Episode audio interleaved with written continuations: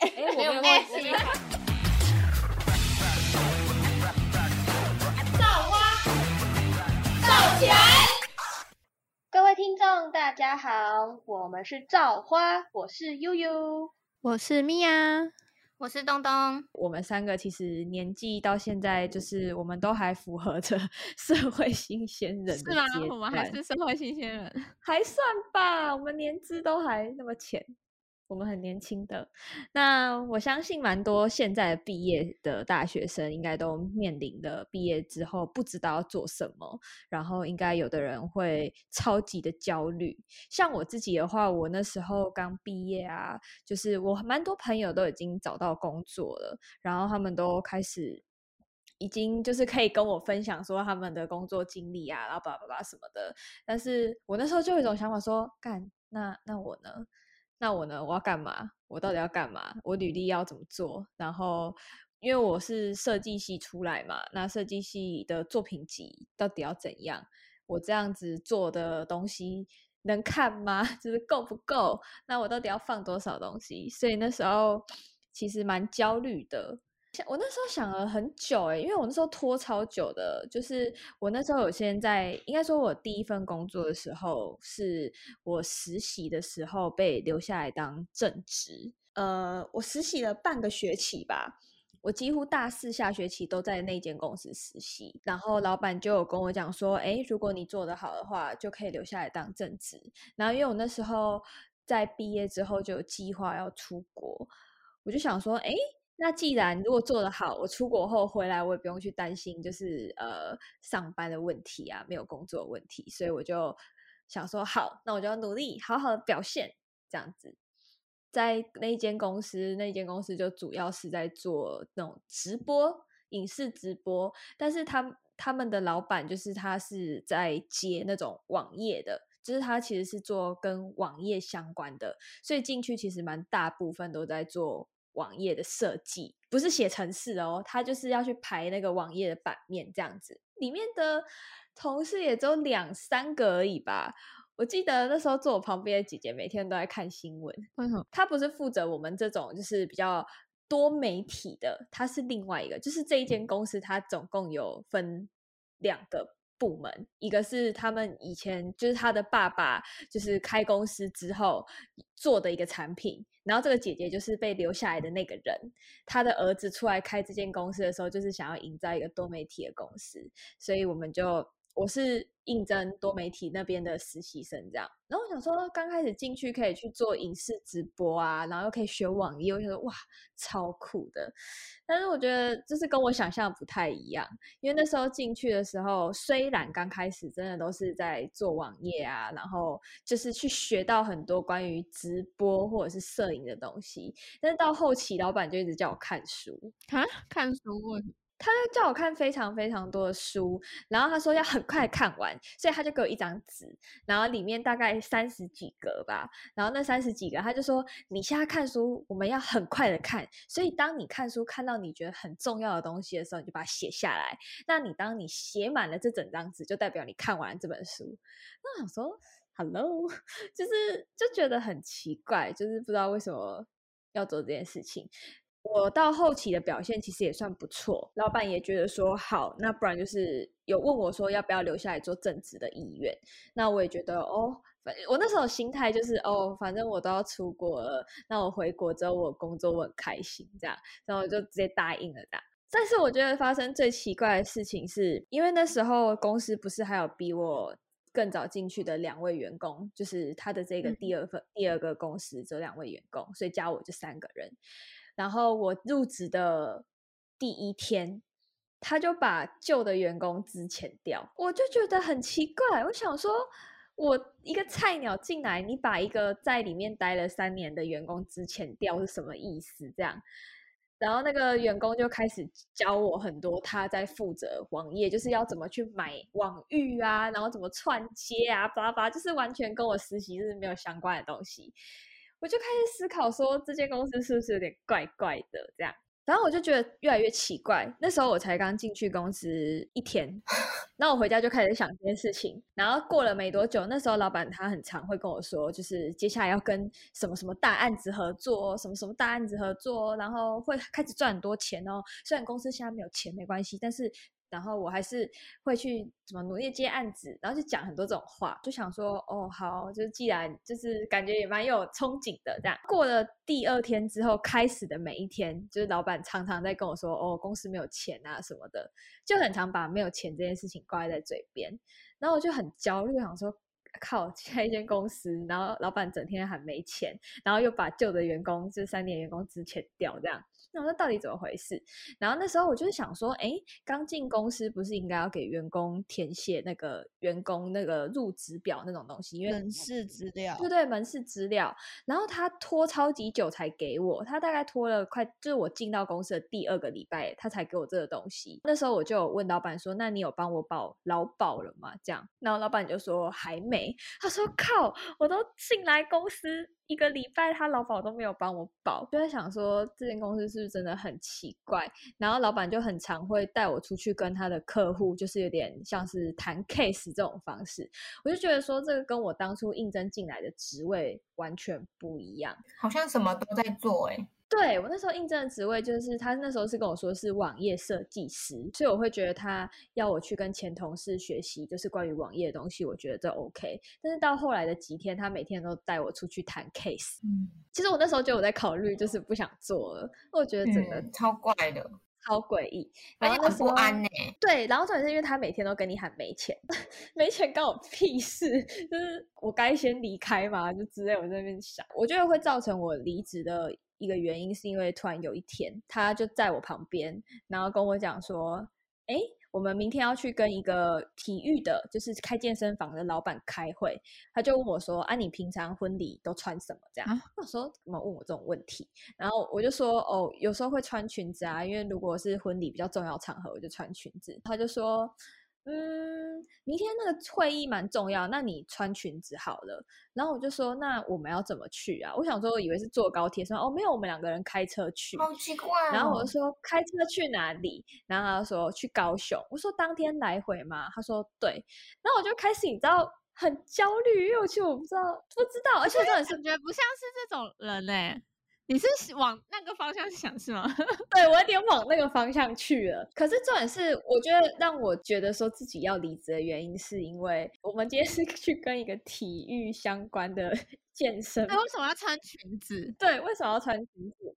而且他是说瑜伽裤之类之类的，跟他去谈这么多 case，我没有一次是穿成那样。而且就是就算是有再高一点阶位的人，我可能就是穿个衬衫，就也不会说穿到正装这样。但他那天就要我穿正装去，那我就觉得。超级诡异，然后到后来我自己回家想一想，我就觉得说，就是这间公司好像跟我所期待的不一样，就是他开始叫我做的事情有点像是老板秘书的概念，嗯，有点像，对，每一场会议我都要去参加，隔天我我是先传讯息，因为其实我不太敢当面讲，我就隔天直接跟老板讲说，我就是我没有办法胜任这份工作。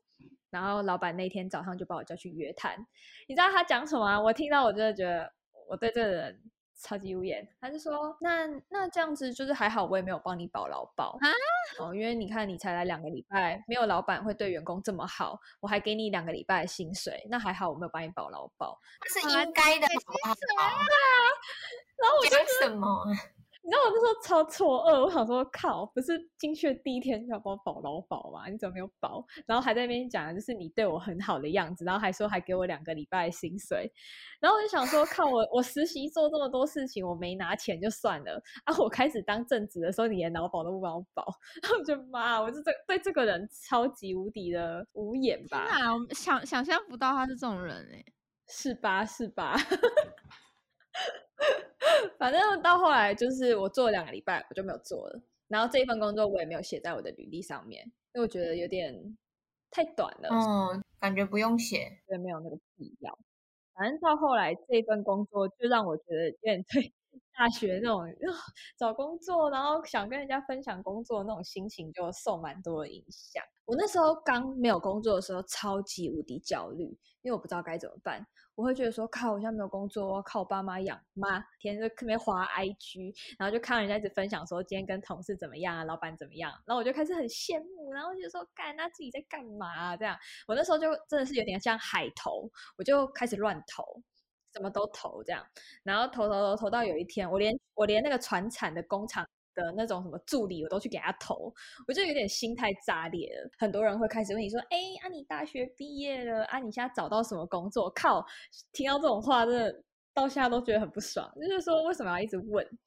就是找工作干你们这些人什么事情这样，然后人家就会说啊，你工作要找那种高薪水的哦，然后什么啊，去科技业、去台积电很好啊，然后什么就觉得长辈的观念对，然后我就觉得说压力超大，因为我大学读的那个科系又是我们那个第一届，那个科系其实对那时候蛮多人都会。呃，问号说，哎，你读这个科系是什么？然后你就要再跟那些面试官解释一次，你读这个科系是什么？这样你就觉得靠，是我履历写不好吗？没有人了解吗？这样子，那时候就超级消极。然后第二份工作那时候进去，他是卖童装的。然后我那时候应征的部门是他们纺织这边的，就是像是他那时候是说叫呃，好像要产品什么的，反正就是有点像网网。要拍产品照，然后你要负责做小编，反正也是很多美图那种，对美图美编这种，美编对，但是你还要兼身做那个产品的拍摄这些，然后我就觉得蛮有兴趣的，因为那时候我刚一刚投这间公司，这间公司马上打电话来给我，他说靠也太快了吧，然后他就开始跟我约那个面试时间，然后因为其实我那时候我就我讲嘛，我就是整个心态炸裂，我想说靠有工作很开心，然后就去应征，呃，有点像是仓储里面隔。出来的一间办公室。但是我那时候没有进去办公室看过，我是在他们另外一间，就是他们总共隔了两间办公室出来。那那间办公室看起来就是状况也 OK，就是你也不会觉得怎么样，然后就进去面试。因为设计系的面试它都会有那个上机考，他可能出一个你现在画一个 logo 给我，或者是你现在画一个图标给我这个。所以我那时候这一间公司它就有这个上机考，所以我大概面试三十分钟之后，他就给我十分钟的时间上机考，在整个面试过程当中都算蛮顺利的，然后。上机考，他出给我的题目就是因为我是进去纺织，然后我们很常要去设计产品嘛，但是他们会希望有一些就是自己画出来的东西，所以他那时候就说，那你可以想一个小小的 logo 图就好，然后是符合跟童装有关系，因为他们是做童装嘛，我就想一想，到后来我就想说，哦，那就画相机吧，反正那时候就画了一个小相机这样，然后你知道我一踏出那个工厂，他就说你录取了。就是用那个一零四，就用 一零四，然后说你录取了这样。他说我那时候就觉得缺人吗？还是怎样？我也不知道，反正我那时候就觉得哦，其实蛮开心的，因为就录取这间公司了嘛。然后就开始约说什么时候上班。我那时候也很急，我就跟他讲说，其实我随时都可以上班，就是看公司的时间。然后公司就说，不然你就是过两天后来上班。我说好。然后过两天后一去上班，就看到那个环境，我就觉得干死。定了，因为才进去那环境，它里面全部都是纸箱。因为我说嘛，它是在仓储里面隔出来一个办公室，但是因为里面的东西太多了，所以他们其实有一些货其实是放不下他的仓库，所以他都移到办公室里面。你知道我的位置就是那种一般的办公桌，旁边是一堆的箱子，前面是一堆的箱子，然后他的摄影棚就是小小的，就是一张白色的圆桌，上面打几盏灯。那种小小的这样，好有压迫感哦。对，然后听起来里面全部都是。三十几岁的姐姐就是很恐怖。反正我进去一开始进去，然后那个会计，因为他们公司是会计在负责处理，就是员工的这些资料。那个会计就叫我填写我的资料，然后他就说：“呃，我今天会去帮你保劳保，所以不用担心。”那时候：“我听到这就蛮心安的，因为 第一间公司去两个礼拜他都没有帮我保劳保。”然后之后我就想说：“好，那应该很正常。”然后第一天进去，因为我我那时候其实是有一个姐姐她在带我，因为她是负责鞋子的设计，那我就负责。的纺织嘛，所以他们就是由这个鞋子的姐姐来带我去怎么去看一下之前的设计师做这些纺织的 DM 啊，然后他设计的东西，还有小编要怎么去当这样。然后第一天就还很正常哦，那个姐姐就开始跟我讲说，你先去看前面那个设计师怎么设计产品。然后那间公司他们就是会去上网找图库。然后找完图库之后，把它披在他们拍的商品的上面，这样子。然后因为他们都是纺织，所以他要的东西就是跟棉花啊会有相关的一些背景图。然后我就去看了前一个设计师他设计的东西，我说，哎，那也还好啊，就是对我来说是很简单啊。所以我那天就开始，就是他就跟我说，那你现在去拍个内裤，因为他们是做小朋友的纺织嘛，所以他们就是有小朋友的内裤、小朋友的睡衣、小朋友的各种衣服这样。他说，那你先去拍摄一个商品图，我要拍摄小朋友内裤，然后拍完之后你把它披在就是你挑选完的图上面这样。然后我就弄一弄，弄好之后，那个姐姐就跟我说，你要找出你自己的特色。然后我就想说，你叫我去看前一个设计师，然后你要我找出自己的特色，但是你就你就是要我用后面那些图，然后就用一件内裤，我要怎么找特色出来？这样有特色，对，这样怎么有特色？然后就那时候开始之后。他就是每天都叫我说，你要再去多看一下前一个设计师怎么设计的，就设计的跟他一样，然后有自己的特色。这样，我想说也太难了吧？要想什么呢？设计出自己的特色，要跟前一个设计师一样。然后我那时候就开始，就是因为可能到一个新的工作环境，就开始有点焦虑，就想说，靠，这这姐姐好像也不好搞。这样，就从那天开始，那个姐姐所有的事情都是用赖跟我沟通，但是她人就坐在我旁边哦。就是我那时候设计完一张图，我丢给他，他是直接在赖上面回我说我应该怎么修正。然后我就想说，不是啊，我们两个就是在坐旁边，你你也可以过来我旁边，就是你椅子稍微移过来，你不用一秒，你就可以跟我讲话了。但他全部都是用赖跟我讲。然后因为那时候老板他有规划要到大陆那边去设厂，所以老板其实超级忙。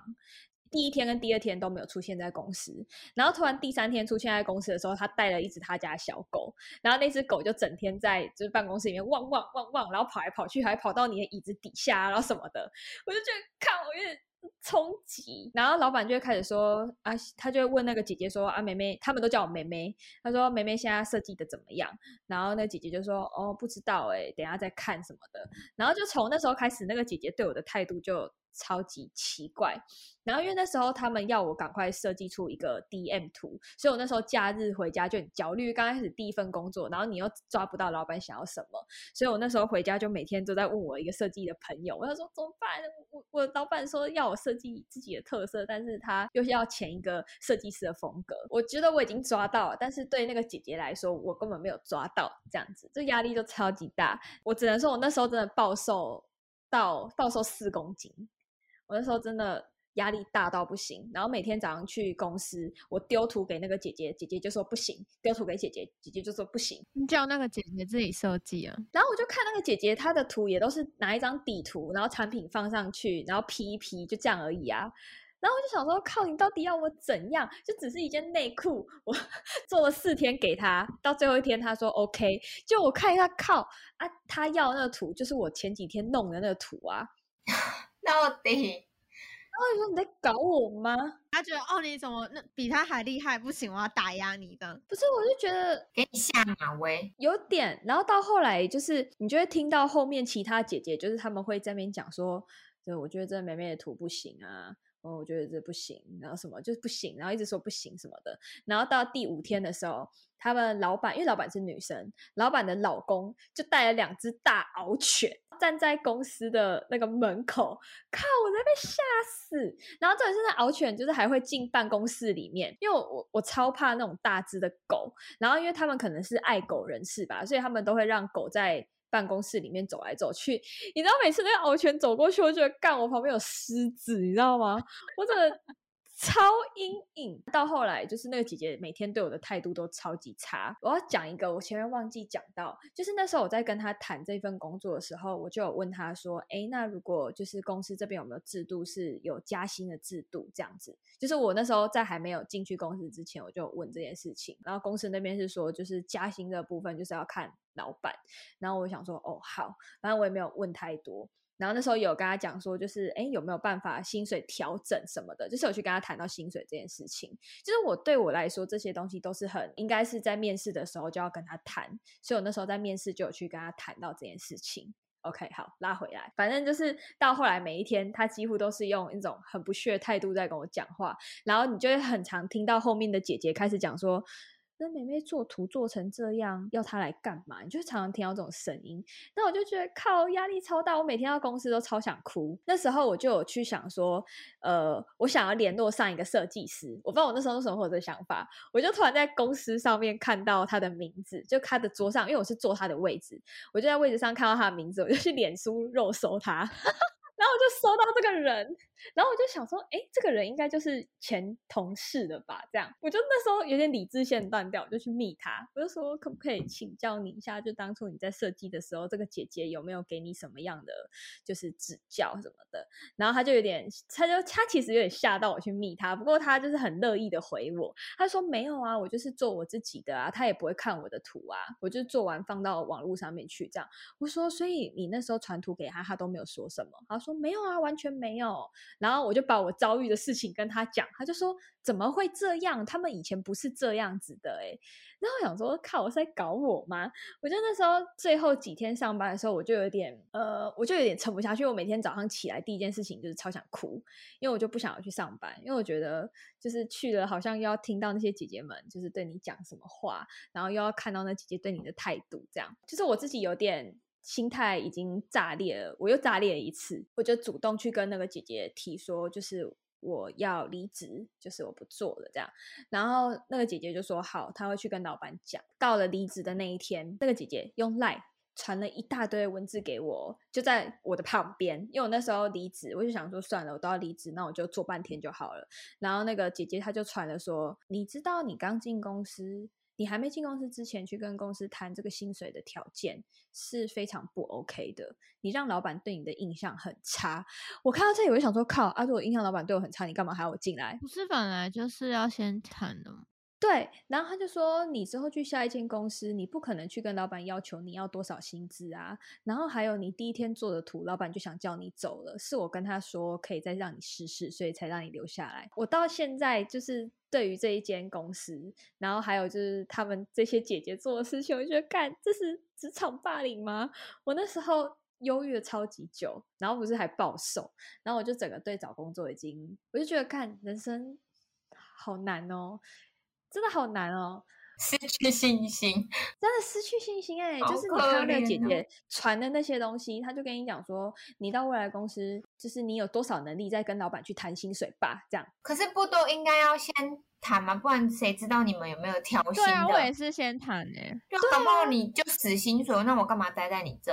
超怪的！我就想说，我都还没有答应，然后我只是先问，在面试的时候去问这些东西。然后你如果觉得不喜欢我，你当初就不应该收我进去。就是他有一种让我觉得说收我进去在欺负我、折磨你哎。然后到后来，反正我要走的那一天，我已经开门出去，然后他们那隔音很差，我就听到里面姐姐说：“哎，他走了哎，来半天就走。”这样，我就嗯 算了，反正我那那时候回去每天都在哭，因为我觉得压力好大。我就觉得说干上一份工作这样，然后第二份工作这样。我觉得整个觉得心态超炸裂的。奉劝各位新鲜人，真的是准备好自己再去投公司，千万不要海投。然后真的要去，就是知道公司的状况，至少要先去看公司的环境。刚开始出社会找工作会很呃没有目标，然后你会觉得自己好像什么都不会，所以你会去找一些。你可能觉得自己擅长的东西，但是实际到公司的时候，你会觉得靠这些东西就是跟你想的不一样，对，完全不一样，真的很不一样。而且就是我有发现台南的 工作都很奇怪，我觉得台南很长那种上面写的跟做的都不一样，对。没错，我觉得我算幸运的，一毕业就是有工作那种，就是还没毕业的时候就希望说我毕业去他公司工作啊，因为那间公司在高雄，然后我就毕业去高雄，那其实做了一年都还很顺利，跟同事相处起来也很 OK，然后只是说那个薪水真的是太死了，就是他薪水只有开二五，我一开始第一年我觉得说 OK，因为我刚毕业嘛，可是过了一年之后还是没有被调薪，然后我就觉得说是。嗯，我不够好还是什么？哎，其实我也不敢去问他，因为那是我朋友的爸爸，我会觉得说这样好像有点怪怪的，就是有点人情的压力。虽然跟他们家真的是到现在都还是有联络状况，只是我会觉得说这样好像有点怪怪的。那阵子是 YouTube 比较流行的时候，然后我就想说，那我去找一个跟 YouTube 有关的剪辑师的工作，因为我没有这方面的，因为我觉得我这一年在这间公司累积的作品已经很多了，所以我觉得我可以转换一个不同的类型的影片去剪辑，这样我就想说，那我就提离职，但是我先。找好再跟他提啊，就是我我那时候就有默默的开始找，然后我还有先跟其他姐姐讲，他们说没关系，你就是去做你想做的事情，因为其实他们也都待蛮久，到到现在都还在待。嗯，老板对我们真的像对待女儿这样子哦，好羡慕哦，就觉得说其实待了也没什么，但是就又想要离开那个舒适圈，想要去挑战更多的薪水，因为我觉得两万五真的太少了。我不是住家里，所以其实这。钱对我来说，帮助是不够用的，就是很紧绷的，所以我在想说，那我就是找更多一点，而且我觉得我已经有累积了一年的经验，那我至少可以再有多一点点薪水的机会，然后就去找到一间网红的公司，就是之前闹得蛮火的那一间，我应该知道，我也进去过，我朋友也进去过，超傻，对啊，超傻眼，那他那个也是哦。惨到不行！等下，等下再跟我说。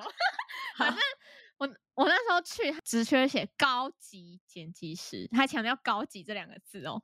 然后想说，是多高？嗯，我应该还可以符合这个高级这两个字吧。毕竟我剪辑那么多年了，至少算业界经验才才一年，但我至少还是有拿得出来的作品吧。然后后来就面就跟他们面试，然后面试还要上机考，反正就当然就是。都过关，然后后来我就进去了。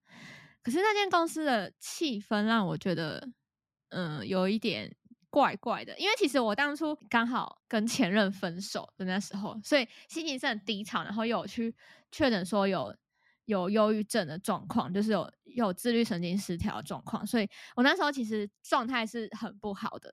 但是我还想说，我会把这份工作做好。在工作我也好像待一两个礼拜就离职了。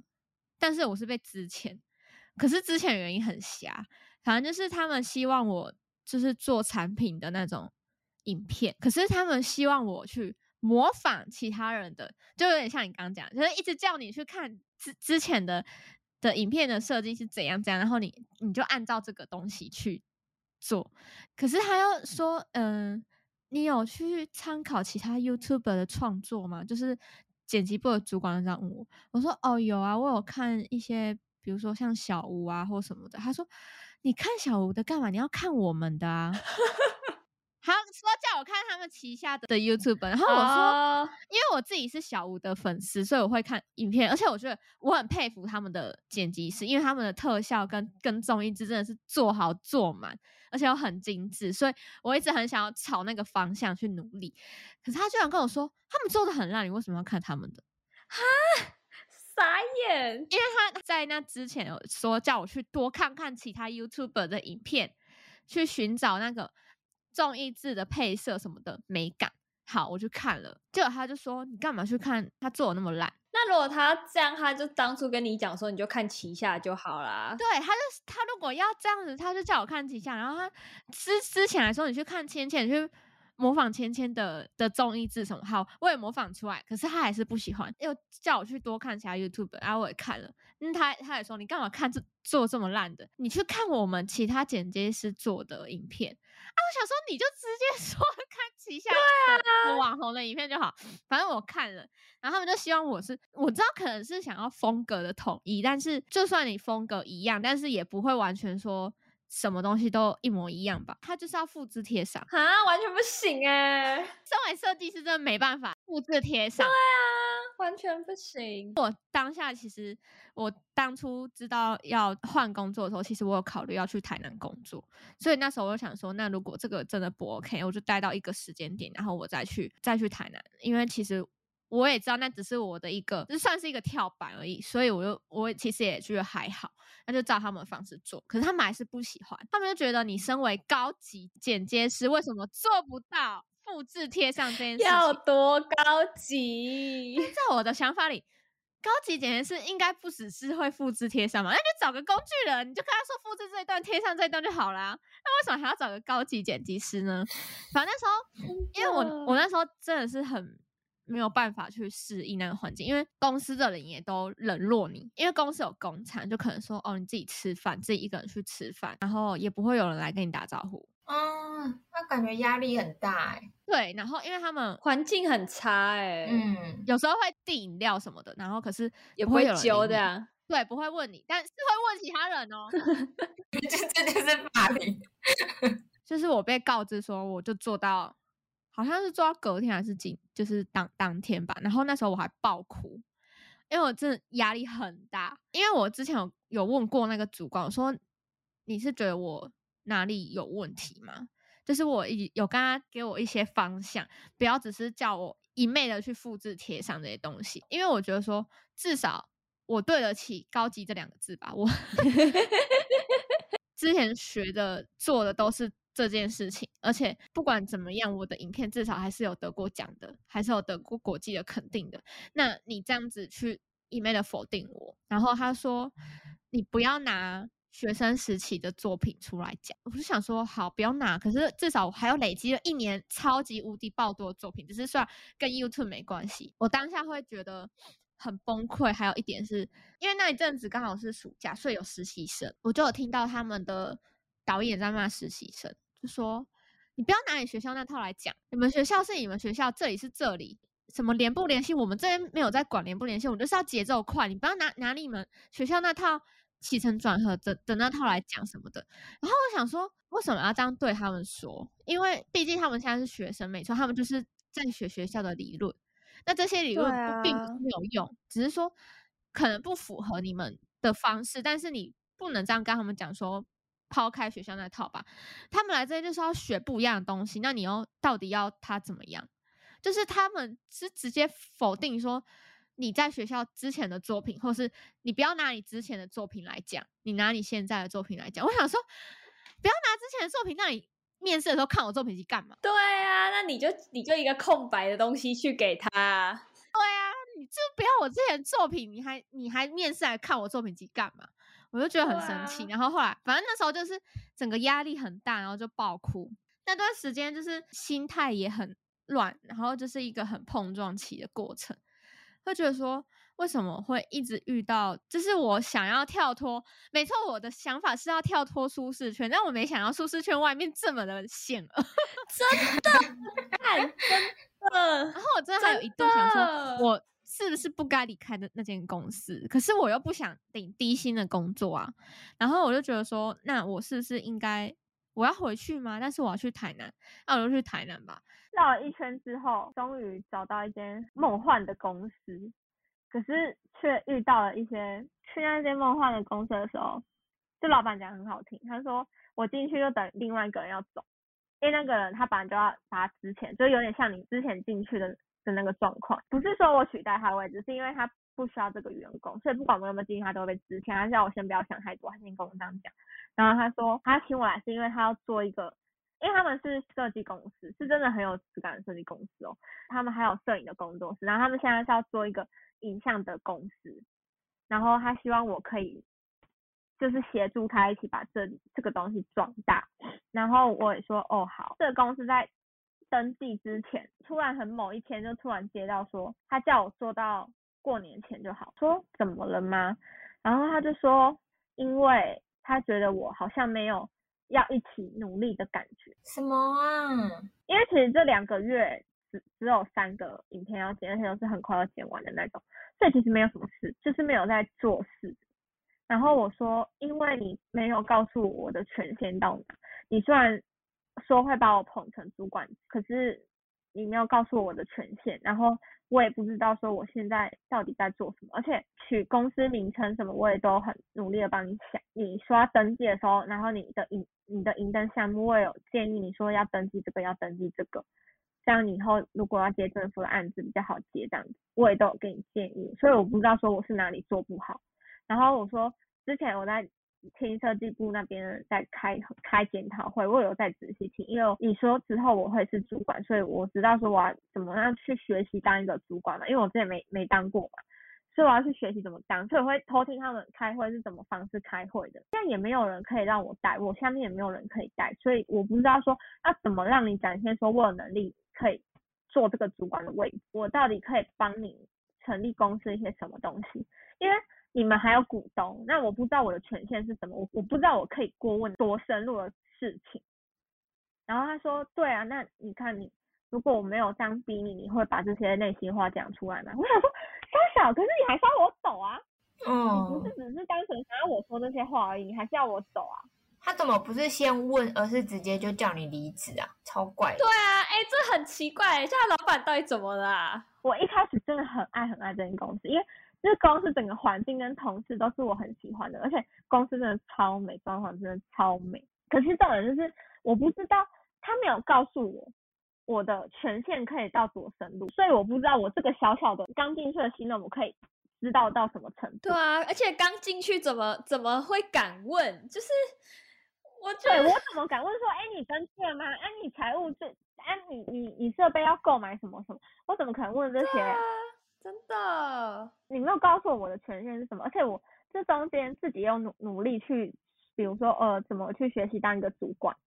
我应该要怎么去带我的人？我有在就是偷偷看设计部门那边的主管去怎么带下面的人的，我都有去偷听，我都有去学，只是你不知道，不是就不知道就否定我，最后就是嗯被甩水，直接把我丢丢掉，好难过，靠，真的很难过，因为他对我来说就是一件很梦幻的公司，虽然他当下给我的薪水很低。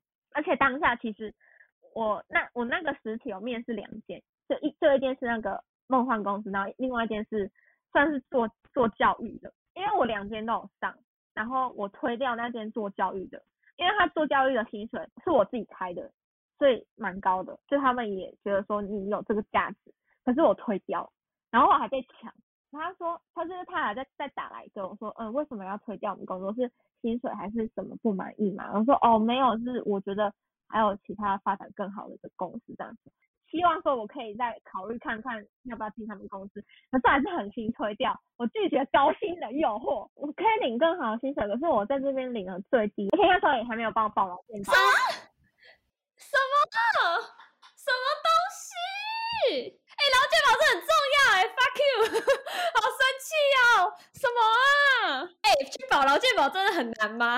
劳健保真有这么难去帮人家保吗？哎，现在老板真的哦，哎，是我们的问题吗？气死！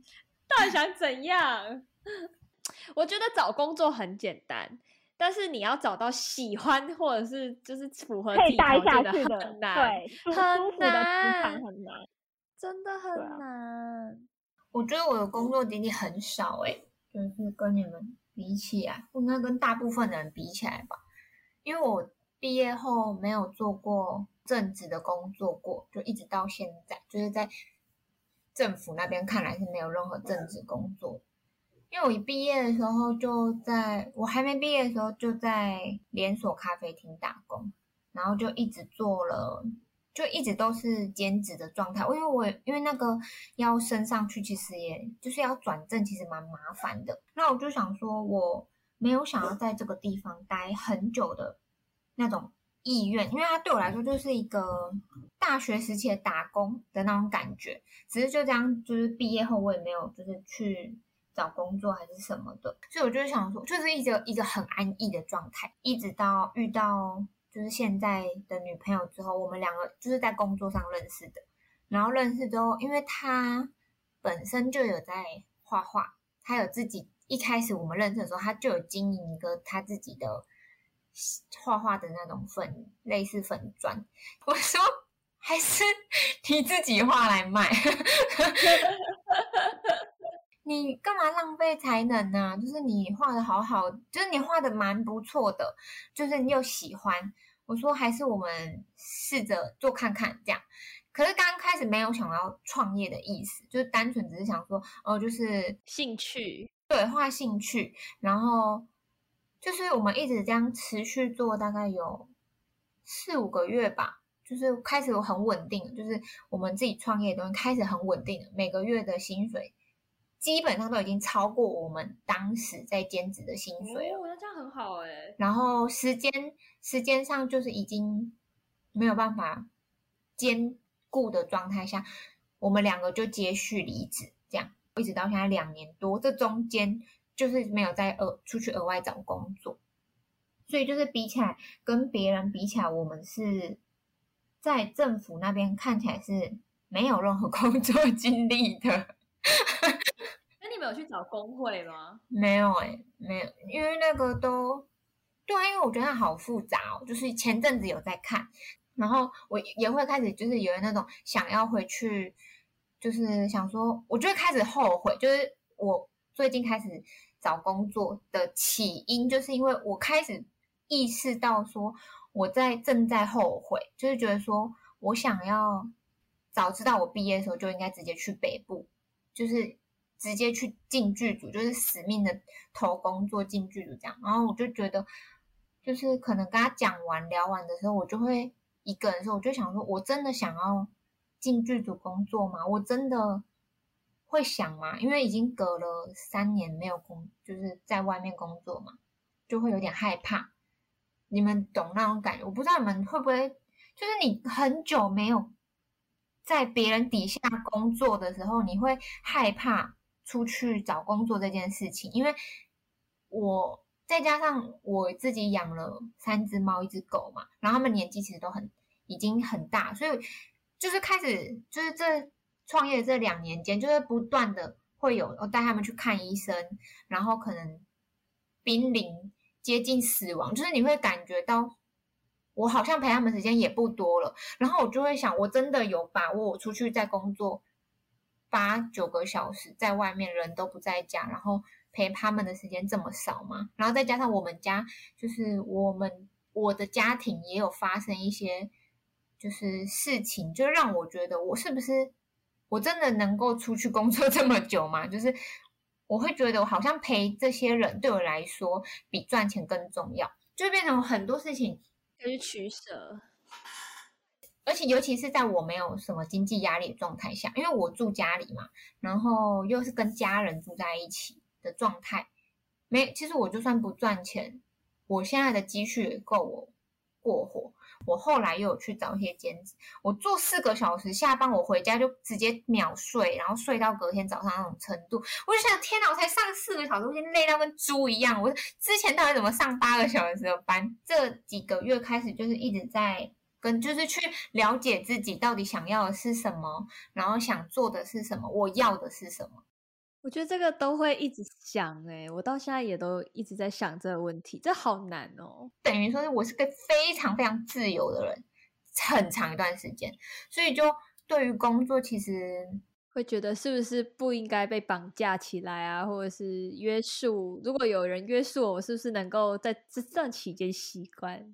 嗯，可是也许很难呢、而且这种你你这种我这种状况，在长辈们看来，你就会觉得说，哦，你这个人很不稳定啊，你真的有在赚钱吗？你怎么过日对，长辈？真的都会这样。就是各种各种外界的眼光，别人的眼光，不根本不是外人或者，因为连你妈妈都会这样子想，然后所以就会觉得说，哦，而且这些人的声音会会在你就是夜深人静的时候去怀疑你自己。我又是一个会一直不断跟自己对话的人，我会一直跟自己对话，一直跟自己思考，想说我现在是一个很不错的状态，就是我没有金钱压力，然后我又还是有金钱来源。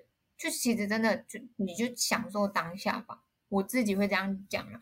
可是像思维可能就没办法像我这样子，他就会很不安，因为他们是属于那种要不断忙碌的人嘛，就是会在忙碌上找到成就感的人。